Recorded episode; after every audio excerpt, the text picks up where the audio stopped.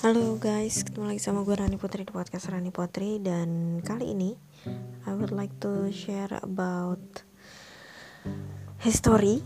Jadi ini menjelang perayaan CNY atau Chinese New Year, tahun baru tahun baru Cina gitu ya.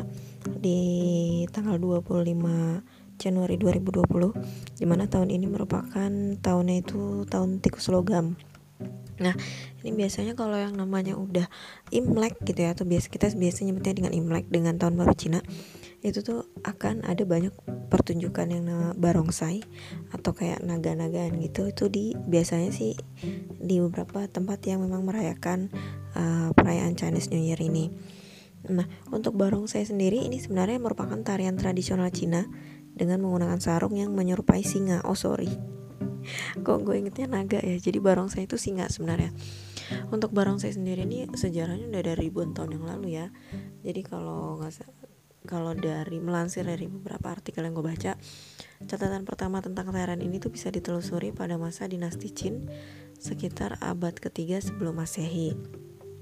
Nah kalau gue melansir dari uh, komposisiannews.com ini untuk perkembangan masuknya barongsai ke Indonesia sendiri ini mulanya ke kesenian kesenian barongsai itu tuh dimulai dari zaman dinasti Selatan Utara atau Nanbei di tahun 420 sampai 589 Masehi. Jadi waktu itu pasukan dari Raja Songwen, Songwendi, sorry, itu kewalahan menghadapi serangan pasukan gajah Raja Fanyang dari negeri Linyi. Ini sejarah Cina gitu deh, secara Tionghoa. Nah, seorang panglima perang yang bernama Zongqiu Zongqiu membuat tiruan boneka singa untuk mengusir pasukan Raja Fan dan ternyata uh, usaha tersebut tuh berhasil gitu. Oleh karena itu kemudian yang namanya tarian barongsai jadi melegenda dan bahkan jadi satu kesenian yang sering dipertunjukkan khususnya di hari-hari besar kayak misalnya tahun baru Imlek gitu. Dan untuk secara tradisional sendiri ini orang Cina itu menggunakan barongsai sebagai simbol pembawa kesuksesan dan keberuntungan. Makanya kenapa pas tahun baru Imlek tuh biasanya selalu ada seremoni uh, apa barongsai. Bahkan juga untuk pembukaan tempat usaha itu juga kadang suka ada pertunjukan barongsainya gitu ya. Karena memang dipercaya sebagai uh, simbol pembawa kesuksesan dan keberuntungan dan juga dipercaya barongsai itu tuh bisa membersihkan satu tempat dari hal-hal negatif. Nah, kalau menurut Feng Shui, barongsai itu memiliki beberapa arti yang bisa membuat tempat uh, kita itu jadi lebih bagus. Karena yaitu tadi satu menghilangkan menghilangkan energi negatif gitu. Terus kayak menyucikan tempat gitu. Jadi e, mengusir roh halus yang tidak baik. Jadi kan konon kekuatan dari tarian dan keberadaan dari barongsai ini uh, dipercaya cukup untuk mengusir roh jahat keluar dari lokasi tersebut dan juga memastikan bahwa usaha yang dikerjakan akan uh, bisa lebih sukses. Terus yang ketiga itu membawa keberuntungan karena emang singa itu kan simbol kekuatan gitu ya. Jadi uh, bisa dibilang atau dipercaya konon dapat membawa keberuntungan. Sedangkan untuk tarian dan gerakannya sendiri ini ternyata ada perbedaan. Jadi uh, ada perbedaan antara gerakan singa utara dan singa selatan. Gitu. Nah jadi kalau singa utara itu punya surai ikal yang berkaki empat sedangkan kalau terus uh, penampilannya itu kelihatan lebih natural dan mirip singa asli. Sedangkan kalau singa selatan ini ada sisik dan jumlah kaki yang variatif antara 2 sampai 4 dan kepala singa selatan tuh dilengkapi pakai tanduk gitu. Dan konon kadang nah, lebih mirip ke binatang kilin. Sedangkan kalau gerakannya sendiri ini untuk singa selatan terkenal dengan gerakan kepalanya yang keras terus melonjak-lonjak. Sedangkan kalau singa utara cenderung lebih lincah dan penuh dinamika karena emang punya empat kaki gitu ya. Kayak gitu um, untuk salah satu gerakan utama dari tarian barongsai itu biasanya makan amplop yang berisi uang biasanya disebut dengan istilah itu laisi.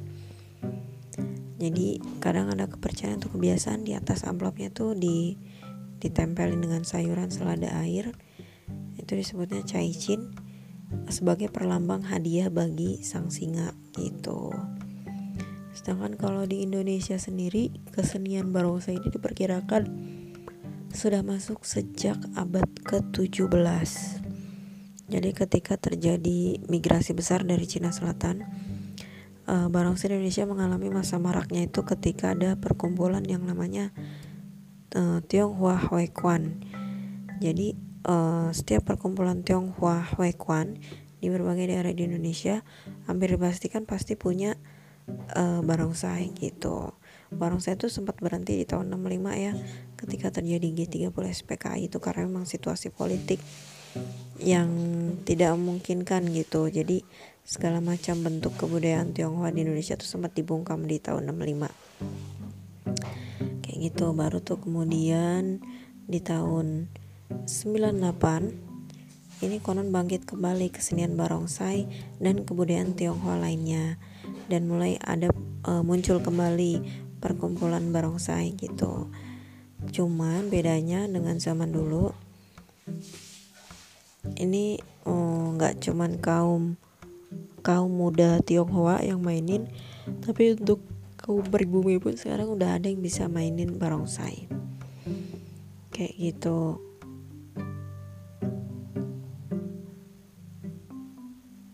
kurang lebih seperti itu jadi untuk sejarahnya jadi meski sempat dibungkam tapi sekarang udah muncul lagi dan untuk uh, saat ini sendiri di Indonesia sudah bisa dimainkan secara luas bahkan konon sudah meraih juara di kejuaraan-kejuaraan dunia. Jadi kan ada tuh yang namanya barongsai himpunan bersatu teguh misalnya dari Padang. Itu pernah menjadi juara 5 di kejuaraan dunia di Genting Malaysia tahun 2000 terus ada juga uh, Kong Ha Hong Jakarta.